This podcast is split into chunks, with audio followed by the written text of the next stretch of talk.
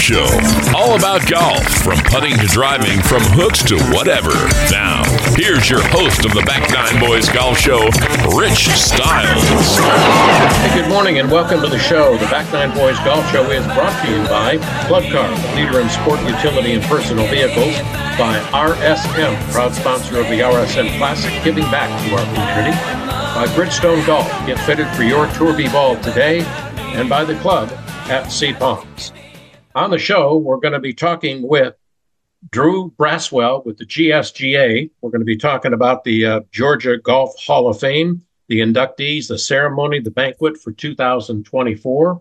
We are also going to be talking with John of Golf Data Tech about the trends and the brands in equipment that are being sold, apparel and shoes and gloves. And then we'll end up talking with David Arrington, who is the short game instructor at the Sea Island Golf Performance Center. I learned a lot from the interview, and I hope you will too. But first, let's get to Drew Braswell. Good morning, Bruce, or Drew. Good morning, Rich. How are too you? Many, too many names here. Sorry about that. no worries, no worries. It's great I don't know where that came from. Out of left field, I'm sure. Well, all right. So, 2024 Georgia Golf Hall of Fame induction ceremony and banquet. Tell us all about that. Yes, sir. So we we've got just a few short weeks left before it's before it's game time. Um, so every year, uh, the Georgia State Golf Association will host the Georgia Golf Hall of Fame, and it is historically held at the Atlanta Athletic Club in Great Johns place. Creek. Yeah, in Johns Creek, Georgia. I mean, they they are phenomenal. Um, it, they roll out the red carpet for us every year. It's a great event. Um, it is on March the 23rd. It's a Saturday. Um, we had, it- it's just a time where we get to honor uh, all of the Golf Hall of Fame members, the Georgia Golf Hall of Fame members, as well as specifically this night is more focused on the four new inductees that we'll have for that specific year. Uh, and this year we've got four uh, amazing people that um, that are well worthy of the Georgia Golf Hall of Fame. Um, and just just real quickly, I'll run through the names. It's John Gerring. Uh, he is a PGA professional. Uh, Bob Royak, Cindy Schreyer, and the late Carl Selden, who was also a PGA professional. And uh, I'll just give a quick little bio on each. Okay. Just so That'd be great. yeah, just so you'll know a little bit about these people. Um, so the first one is John Gerring. John was born here in Atlanta. Uh, he attended Wake Forest University in North Carolina. Um, fun fact: he he played on the same golf team with Arnold Palmer. Oh, wow. And uh, yeah, so in, in 1957, this is after Arnold had graduated already. Um, but back in 1957, he won the ACC championship. Wow. Uh, so following golf, he uh, he enrolled, enlisted in the army, uh, and then he began his career in golf. He was the head pro at Atlanta Country Club, at Sea Island Golf Club, at Peachtree Golf Club. So a lot of these well-known uh, Atlanta area, or uh, even Sea Island, being a little farther outside of Atlanta, just Sure. really well-known courses. He was the head pro at. Um, and I, I'll tell you, Rich, he is widely regarded as one of the best golf instructors of that time. No Uh, kidding. And, and such uh, an amazing instructor that um, in 1981, he was awarded PGA of America's PGA Golf Professional of the Year. oh, uh, that's incredible. I mean, what an honor for that. Yeah, yeah, it's a national honor. And um, John is one of the most humble guys I've ever met. Um, And e- even talking to him this morning, he he's still trying to figure out how he's worthy of this, how he deserves to be in. And uh, everybody I talk to, everybody I talk to, and I'm not from Atlanta, so I don't have a lot of the history here. Um, I've been in Atlanta for about three years, but everybody I talk to in Atlanta just, I mean, glowing reviews for John. Uh, and so they're all so happy that he's in. Uh, next, uh, Bob Royak. Bob was actually born in New York. Um, he started playing golf when he was really young, and uh, he he actually won the New York State Boys Junior Amateur in uh, 1979. And then following uh, that, he so for college he moved down to Florida and joined the University of Tampa golf team. uh, was all All American third team in 1983, um, and then it wasn't until uh, kind of once he was eligible for senior golf, right? So that's when his game kind of just it it ramped up. It it peaked, if you will. Uh, I'm still waiting on my golf game to peak. One day, maybe it will, uh, but it hasn't think- gotten here yet. But his um, when he when he was eligible for the senior golf, like that's where it took off. It was uh, uh, he was winning left and right. He's won so many different tournaments. I couldn't. We don't have time for me to list them all. Right. But just a couple of the highlights. Uh, he's won multiple Georgia state championships. He's won so many four ball championships. Um, but the highlight of his career, if you ask him, he would say, and and in agreement, I would say is the 2019 U.S. Senior Amateur Champion, uh, and that was held in Raleigh, North Carolina. Uh, so nationally, he was the top golfer. Um, and so, which is no surprise if you if you ask people here in Georgia, his other senior golfers. Um, I mean, just he he's a standout. He really is. Um, and and so we get the honor and the opportunity to to really honor him and and highlight his his career and just what he's done for the game of golf here in Georgia. Um, okay. And then one of, our third inductee is Cindy Schreyer. Uh, Cindy was born in Forest Park, Georgia, just right outside uh, kind of the airport area. Um, she didn't get an early start to golf. She started playing around 15. Uh, but I mean, she she took to the game really quickly. She was taught by her her dad, uh, and then she used to play a lot with her brother. Excuse me, uh, and and caught on so quickly. So she started playing at 15 and won the inaugural Georgia Girls Championship shortly thereafter. Um, she earned following high school she earned a scholarship to uga so she was a she was a dog. Um, and then won the 1984 ncaa individual championship and 1986 us women's amateur public public links championship. Um, wow. and then so so following college she joined the lpga uh, and she played on the tour for 16 years.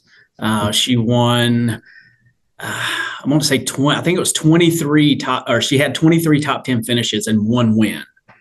Uh, and so just was one of the top women's golfers in, you know, in her, in her college years and then following college uh, was just a real standout. Yeah. And, and there was a lot of uh, good lady players at that point right. on the LPGA that that's are also right. now in the, in the World Golf Hall of Fame during that time. That's right. That's yeah. right. Um, and and so she used to play a lot with her brother, and and I think I'm correct in saying this, but I think she played on the the the boys golf team in high school uh, because they didn't have a girls team. Um, but even even then, like she was she was beating a lot of those boys that she was playing with. Um, so golf was just it was really natural to her. Um, and so our, our fourth inductee uh, on March 23rd is going to be uh, Carl Selden, um, the late Carl Selden, um, passed away in July of 2020. Uh, but I'm so glad that we get the honor of uh, just remembering him in, in this way uh, and honoring his his legacy. Uh, so Carl was born in Atlanta, another Atlanta guy. Um, actually, when he went to Clark College, played golf and basketball in college. Uh, following college, he enrolled in the Army and he was there for two years. And um, Carl made history by becoming the first African American to join the PGA in Georgia. Wow. Uh, so, really a trailblazer. Um, yeah. Everybody that I talked to uh, in that circle with him, uh, just, I mean, they glow about him, they rave about him. Um, he was uh, the PGA head pro at the City of Atlanta golf courses, uh, and so that was kind of his niche. He was he loved to teach people, um, specifically young people. Uh, he was such an ambassador for the game of golf um, when it came to Atlanta's youth. Uh, he he he saw the need there. He saw how he could be um, a good example, a good role model for these kids. Um, not only in golf but in life. And, yeah. and I mean, you know, Rich, how golf is more than just a game of golf, right? It it's, is. It's It is. it's a social um, it's a, sh- a social game, but it's also a game where growing up, my dad taught me how to play. But there's so much more to golf than just the game. You know, it's Yeah, how to live life. It's how to be a man of integrity. Uh, and so this is what he really wanted to instill in those kids. Um, and again, like I said, he passed away in 2020, but he left such an amazing legacy here in the Atlanta area uh, when it comes to the golf community and just the the junior golf in that area. So, um, so those are the four that we get to honor on March the 23rd. Uh, if you know, we'd love to have everybody that can be there attend. Uh, it's it's open to the public. Again, it's at uh, Atlanta Athletic Club. Um, if, if you want to get tickets, you can go to our website. That's www.gsga.org. That's GSGA for Georgia State Golf Association. Um, so, yeah, uh, we'd love to have anybody that wants to come out.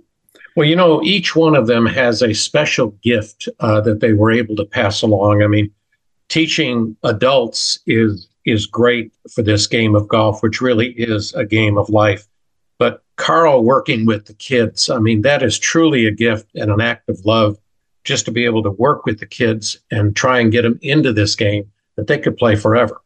Oh, that's right. That's right. Yeah. Kids, kids are hard to reach anyway. Yeah. um, being a dad, I know how hard it is to get kids to stop and listen. Yeah. Um, but when it's your passion, I mean, that's that's what you want to do. So- Right.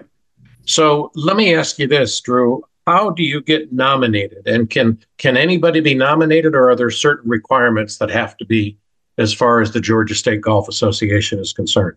Yes, sir. So anyone can nominate anybody at any time. Uh, we have a nomination form on our website.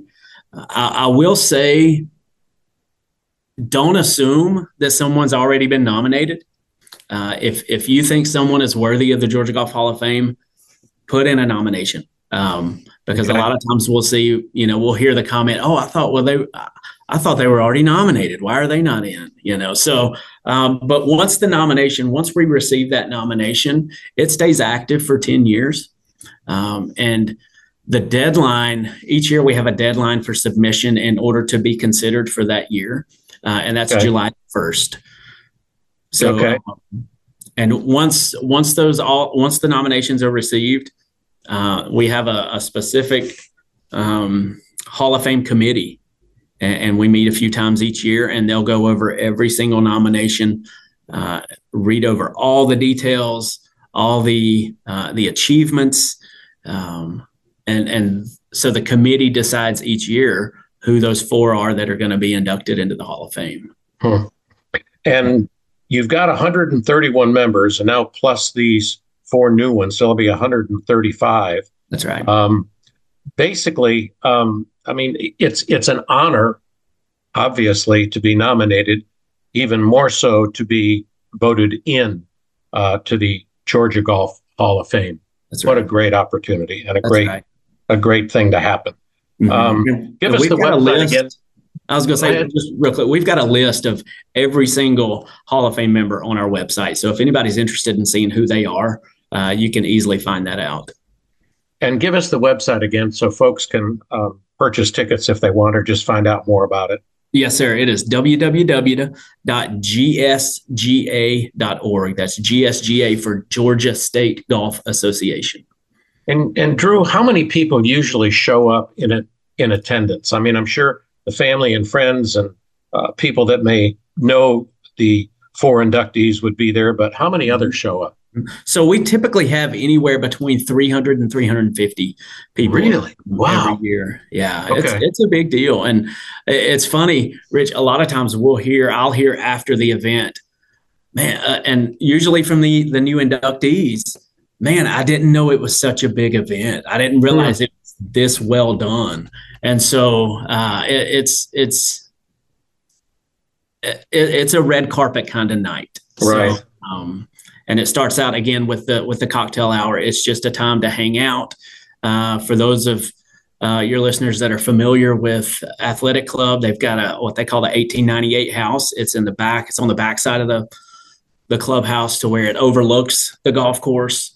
Uh, and so they've got a nice little patio out there, and that's where we have our uh, cocktail hour our reception, and it's we have memorabilia tables out there for the inductees to show off kind of some of their stuff, trophies wow. or magazine yeah. clippings, um, that kind of stuff, and and just to kind of hang out and get to know each other. And then following that, we have the the members dinner, or the uh, the dinner, the induction dinner, and then the ceremonies begin. Mm-hmm. How cool is that? I mean, what do you do during the ceremony? We've got about a minute left. What do you do for the ceremony? Sure. So it's each each individual uh, inductee is recognized one at a time, and so once they're once they're introduced, it, there's a quick little video that our communications team has put together. It's usually six or seven minutes, but just tells the basic why of of the inductee and their okay. worthy uh, their um, achievements in order to to be inducted into the Hall of Fame. And that then they, really they give a little speech, uh, and it's just a great night of honoring them and just the game of golf in Georgia. Yeah, that is really really cool. Yeah. Drew, thank you for being with us. I appreciate you giving us the info on the uh, Georgia Golf Hall of Fame and the ceremony and how they get in and who the four people are.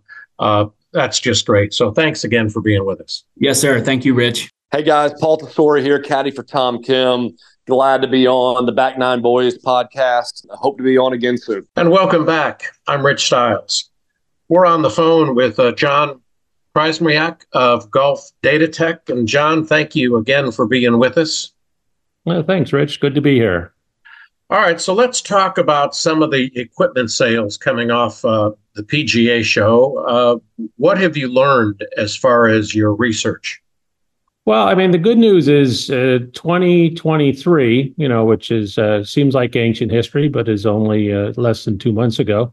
2023 was, uh, you know, a pretty good year. We saw uh, club sales kind of peak a little bit and, and fall slightly, uh, but it was more than made up for by golf ball sales because we had really good weather.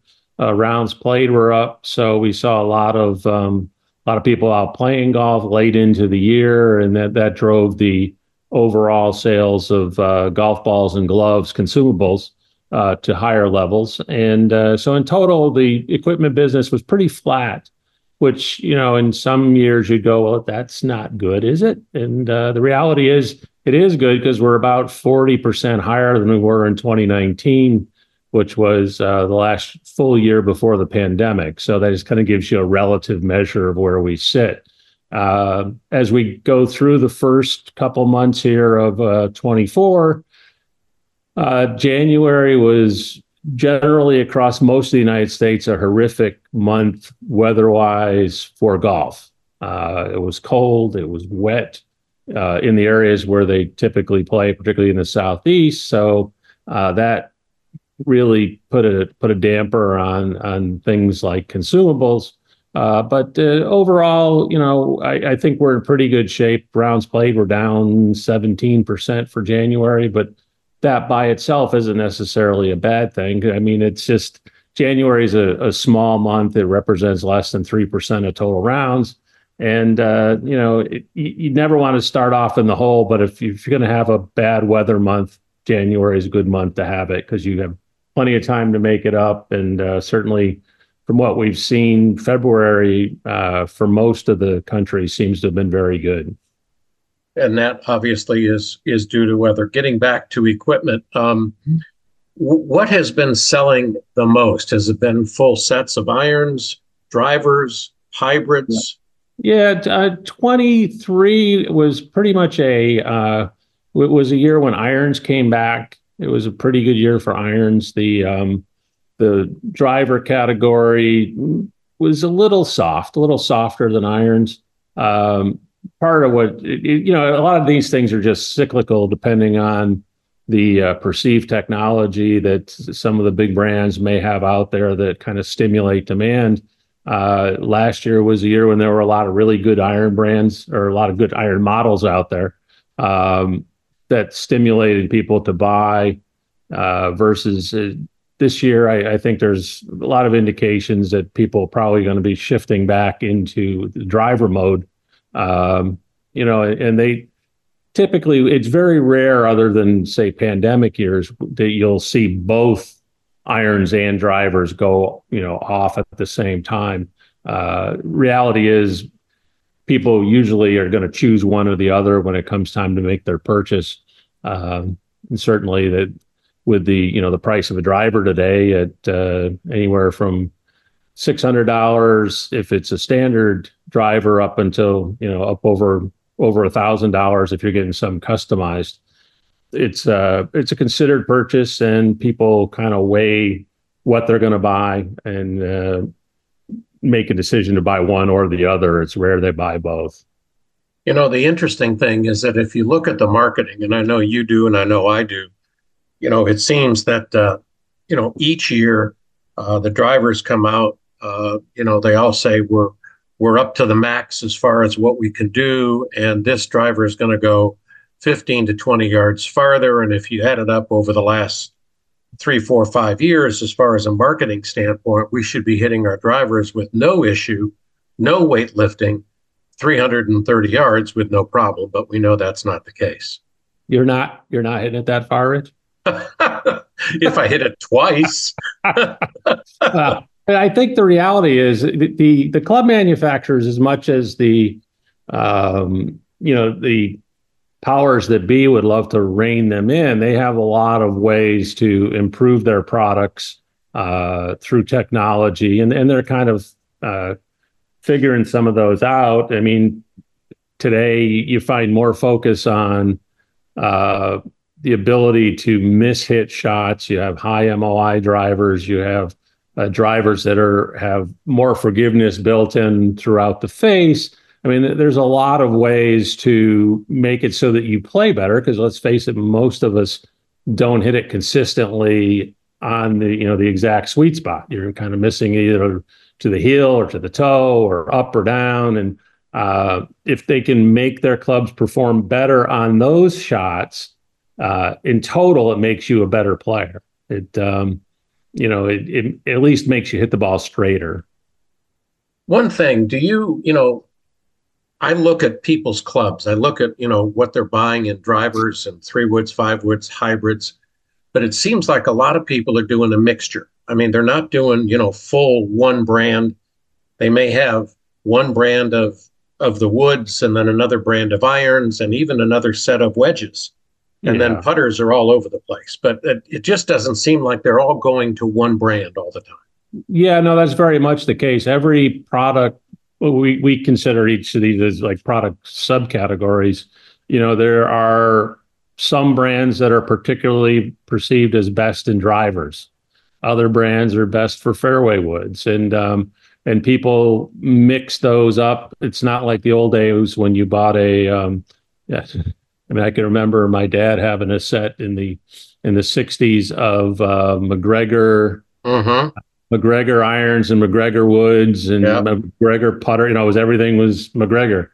Right. Uh, today's today's golfer they they like to mix it up. They want to find what works best for them in each of the categories. Uh, and certainly, you know, even within wedges, there are certain brands that are perceived as being great for, um, you know, playing from the sand and others that are better for hitting lob shots you know? So uh, there's a lot of specialization. It's probably no different than if you go to the supermarket and you wanted to get uh, i don't know breadcrumbs.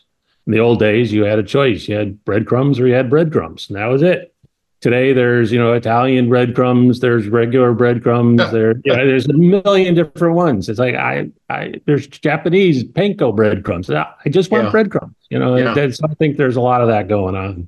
Yeah, there's uh, definitely a oversaturation not only in that but in cars. I mean, in the in in the in the golf category as far as brands. I mean, you have the well-known brands, but you have a lot of lesser brands that are really trying to make a mark. Have you seen any uptick in their sales? Yeah, it's it is interesting. I, when I started in golf business back in the '80s, um, there were brands that were the leading brands that in on the club side that might have a, a 12, 14 percent market share in any of the product categories. Today, uh, the top three brands, top four brands are, are commanding 75 to 80% of all market share. Uh, so what you're seeing is, is a consolidation towards the bigger brands. However, in the past two to three years, as as the game has kind of uh, exploded coming out of the you know the initial years of the pandemic, we've seen a lot of new brands come in, uh, you know, and try to carve out little niches.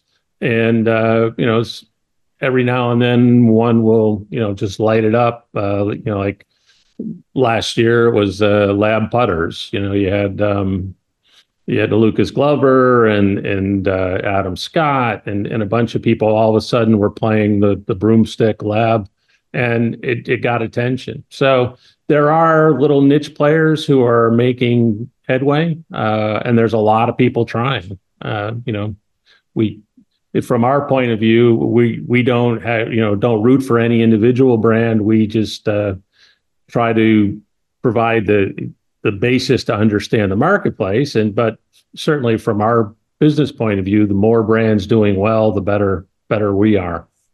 Well, the the the big brands obviously are are going to do well. They may not do as well as they have in the past, but as these lesser brands are coming on the market, it's they all are not going to be able to stick around if they're all trying to find that 25% of sales. I mean, it's it, it just yeah. doesn't seem likely.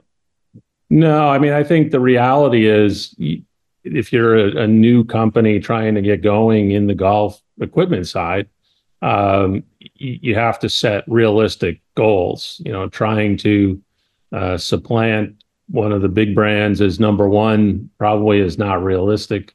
Uh, there's, you know, you need to, you know, find your way into the top ten would right. be the, the, best way to approach it. But it's a uh, it's a very competitive marketplace. The the large brands are really careful about turning over every rock they can find to try to find uh, sales opportunities try to find products you know that work for the golfer make it make the game a little easier for them um, and, and, they're not as uh, uh, oblivious perhaps to to opportunity as uh, there was a time back in the 80s and 90s when some of the big brands got a little little lazy uh, didn't weren't pursuing each of these new new opportunities and uh, it, it, kind of let some of the new brands take hold you know and that that's frankly what happened. What about apparel sales? Has that gone up or down from uh, last year yeah, apparel sales through the on and the off course channels, which is what we focus on, those have struggled very substantially over the past two years. We had, uh, we're still way above where we were in 2019, but the uh, industry has never really um, recovered from when the pandemic hit because apparel was, was a kind of a strange situation because typically most apparel around the country, at least in, in the northern markets, which are a, a large percentage of the markets, they all ship on April 1. Uh, you know, that's there, that's like a key date when they're going right. to ship out all their product. The whole world shut down on what March 15th, March 19th, something like that. So these all the apparel guys were sitting there with warehouses full of product ready to go. Uh, when all of a sudden they couldn't ship them and all their and the, the accounts started canceling orders and and it as you can imagine it created a uh, just a bit of a mess in the apparel yeah. business. And then they tried to ship them and they shipped them late and so everything uh, kind of went just went out of control. And and it hasn't totally come back. It's um, they had a good year in 22 uh, where they they were able to sell a lot but since then, uh, the apparel business has been a little tricky. Uh, some high end brands are doing exceptionally well. Uh, some of the um, others are, struggling a bit. Yeah, and golf balls seem to be always doing well because the fact of the matter is, most of the time people play, they lose more balls than they than they figured that they would. I don't know. That, that sounds like you're projecting, Rich. um, but uh, yeah, no. The reality is, I mean, the golf balls we're in in something of a um, a steady state of decline, at least in unit sales, for about five or six years. Um, before the pandemic hit. Since the pandemic hit, it's been something of a, a straight up. Uh, as long as they've been able to manufacture. If you remember, a year and a half, two years ago, we had a, a, a manufacturing issue that um, right. made it very difficult to get balls. So Yeah. it's a bit of a downturn and a blip. But other than that, it's been pretty much straight up for golf ball sales since mostly in uh, dollars. Units have gone up slightly. Uh, you know, have been have been going up, but not as fast as dollars. As the average selling prices have gone up, you know, and so um, those those balls you lose cost you a little more than they did before. But that's you know that's the way of uh, inflation. That's the way. Yeah. that's just kind of the way it is. Yeah. Yeah, I kind of uh, I see more people looking for their tee that they hit on the drive rather than their golf balls. They give up on their golf balls like that, and but they look for their favorite tee. Well, yeah, I, it, it's kind of like wearing the same socks two days in a row. Rich, you might have been there, but How'd you know what I did today? Jeez. like, I, I had a I had a good round yesterday. I think I'll wear those socks again. Doesn't hurt. Well, I hope you change the other things, John. always a pleasure to talk to you. Uh, All right. uh, sorry about your weather being 70 one day and 15 the next, but hey, spring's coming. It's supposed to be 70 this weekend, Rich. So we're hoping for the best. All right, you have a great day. Thanks. Take care. All right, thanks, John. Hi, I'm Jerry Foltz, LIV Golf analyst, and you're listening to the Back Nine Boys. And welcome back. I'm Rich Stiles. We are with in the office of David Arrington, a short game specialist here at the Sea Island Golf Performance Center. So when we talk about short game and being a specialist, Yes. we're talking about chipping, putting, running it up, all those things. Um, I would say I've been brought here um, to Sea Island to be more chipping. Um, I'm also a backup to uh, David Angelotti when David's not here or busy. If somebody needs a putting lesson, then I can help with that. But I would class my kind of area being anywhere from um, anywhere inside 50 yards is what they're kind of wanting me to do here. kind of the scoring shots and you know it's interesting because a lot of people when they talk about short game should I flop it? Should I hit it high? Should I hit it low? Should I bump and run? There's really no real answer to that. It kind of depends on the lie Correct. and where the green is and what's in front of it. Correct. I would always say, you know, look at where the ball is sitting, look at where the ball's going, and then see what's between you and the ball if you wanted to keep it simple. So, um, Most people don't. Though. no, they don't. I, I, I, some, I, I don't know where I got this from, but I stole this little analogy where if you were tossing a ball and you were tossing it to a flag, you probably wouldn't throw it way up in the air and you wouldn't roll it along the ground unless you absolutely had to. Generally, people would always pick a certain kind of flight. Some people pick landing spots, some don't. Um, that's fine. There's no really rhyme or there's no hard and fast rule. So when people come to you and they want to improve their short game, what do you find as far as the most common mistakes that they're having that they come to you to improve? Um, whew, good question. I would say a general observation would be people struggle to control where they land the club and how deep they land the club, which some people misunderstand. You can actually land the club very soon, and it could also be very deep. There's loads of different, you know, you're just basically figuring out what that person struggles with. I would say most of my days are spent figuring out how to move people's landing spots a bit further forward. It's it's not often I get. So I'm not saying it doesn't happen. It can, but sometimes I find most people either land too early and really struggle to control that bottom of the radius or the arc. Yeah, and I've I found that if you're in the sand trap, and we'll talk about that in a minute, but if you're short of the green Yep. and you're trying to figure out whether you should run it up or flop it up, whatever, um, a lot of people, because they don't have confidence in their wedges, mm-hmm. use eights or nines or sevens to try and run it up, or even worse, they putt it from 20 yards off the green. Could do, yeah, and I would I might flip flop on you there because I would say sometimes some of the best chippers on the planet will put it if they can. Now, there's always depends what's in front of you, what's your lie like, can you put it? But if you're just off the green, I would almost favour putting it rather than using your seven iron. You kind of lose me a little bit when you get to sevens and eights because sometimes the ball can come off really hot and then it, people struggle to, to judge the distance. Whereas they've used a putter before. So I would be, well, if that's tried and tested, then let's go that route.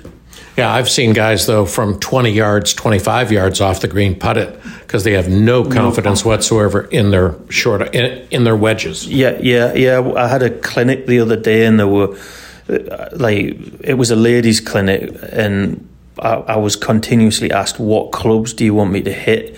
And I said, "I want you to hit the clubs that you're not using," and most of them were the high lofted clubs because they feel like this lack of confidence and they're not sure how the club works.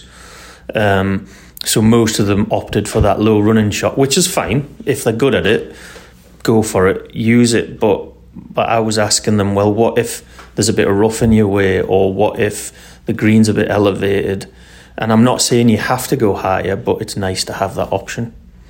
Yeah, and also I've seen folks, and I've had the same issue where you have a highly lofted club, 60, 58, whatever, um, and you don't hit it hard enough, mm-hmm. or you deaccelerate coming into the club, and then you why it didn't hit your mark and why you didn't get up closer to the hole. Yeah, yeah, and again, I think for most people, if if they start improving the contact, improving the landing spot then they can start judging their flight easier and how far they're going to hit it. You know, I'll have people say, I'll ask them, what you doing? Oh, I'm trying to use the bounce. And then I'll ask them, what is bounce? And they'll have, they'll have no clue. I'm like, well, uh, this is what bounce is.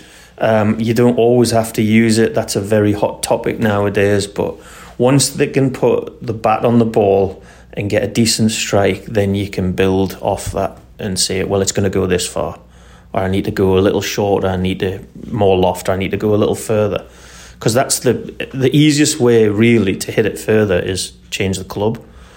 But when you get to elite players, you know, like touring professionals, they are going to probably use a high lofted wedge for a majority of their shots. So, if you were to recommend three wedges for people that are trying to improve their short game, mm. what would be the lofts of those wedges? Whew, that's a good question. I would say if we're going to go that route, you would have to know how far they hit the pitching wedge because now you're into gapping. But I would generally say, um, you know, a general rule of thumb is if you've got a 56 degree wedge, that's probably enough for most people, especially if you're getting scared of the 60. There's no need to be scared of it, it's just you're probably not using it correctly. But I would say if you have 56 and then your next loft is maybe a 50, 51, everybody's different. Right. But a good a good yardstick is see what loft your wedge is and then fill in the gaps from there. When it becomes a bit difficult is when players hit wedges quite a long way, then you've got big gaps to fill. For, for most amateurs, really, or uh, weekend warriors, 56 degrees is pretty good. Um, if they want to go more, great. Just know that they can, and they just need to know how to use it. Yeah, I had a guy that I worked with up in North Carolina, and he said more people think they need a 60 degree wedge when they really don't, because that is the most, in his words, the most miss-hit club in your bag. Could be, yeah, I would say. But then I would say you're probably miss hitting the 56 as well. So it, you know, it, again, it's very case specific. If somebody's got PTSD on a 60 degree wedge, then I'd move them away from it and just see what loft they're comfortable with and then maybe look to improve the technique or even just the way that they their ideas, the concepts on how the wedge moves, works on the ground. And then, like I say, I, I think 60 degree wedges, some people just don't need them and I would say, you know, keep away from them. All right, you talked earlier that bounce is now a pretty big topic, Yeah. and a lot of people who really don't know what bounce is are using the term. Yeah. You know, and so what is bounce, and why has it become so important, and why is it so varied in the kind of clubs that you have? Um, well, people get for me, people get latched into bounce, and like I say, they don't know what it is. But generally, if you turn the club upside down and you look at the leading edge, you have the leading edge, and then you have this high point of the sole. When that high point of the sole gets higher, or if you flip the club upside down, put it on a piece of glass, and you can't get that leading edge down, that's generally a high bounce wedge that I don't know of anybody that really fits wedges great. I think I, I've spent a lot of time with Vokey and Titleist, and the way I would fit a wedge for somebody is I would hand them a wedge and not let them know what they're using. So, if, for example, I've given players a very low bounce wedge in horrible lies, that if I'd have told them it was a low bounce wedge, they wouldn't have believed it, they wouldn't have thought it would hmm. work. So, getting to my little thoughts on this is it's quite important on how the sole of the club's shaped because I have two demo wedges that have the same loft, the same bounce, the same shaft, but the soles contoured totally differently and they'll feel totally differently on the ground, even though the bounce is the same. So it's what shape is the sole, where is the relief on the toe or the heel, or is there no relief? Is the sole wide, fat? You know, you can and you can get fat wide soles with low bounces. You can get fat wide soles with high bounces. Um, the top and the tail of it for me is if you're sending that club downwards into the ground, I don't care how much bounce I give you, it could be catastrophic. Whether you're lowering, lowering to the ground or you're not hitting the ground, bounce. I've had players with very low bounces hit excellent shots out of bunkers, grain, rough, tight lies. So you've got to kind of be careful, and a, a proper wedge fitting is really a good way to start. So you would recommend not only from a fitting standpoint, um, which I know a lot of people are now getting fitted more than they have before, but wedges is probably a very important fit to have. Yeah, because it's a complex delivery, and I think, like for example, I could name a player who, a very good player, who was at a facility and a club fitter was there. The player was looking at this wedge, and his coach was there also, and the club fitter. Who is a very good club fitter said, "Oh, don't use that wedge because that's going to be no good for you." Well, then his coach stepped in and said, "Well, actually, player A de- delivers the club in such a way that that might actually work. Uh, the player tried the wedge, loved it, and took it with him. and that was a touring professional, a Right. very, very a major winning tour professional. So I think you have to cast aside this. Well, I dig, so I need lots of bounce, or I'm shallow, or I don't dig, I need no bounce. It's like there's more to it.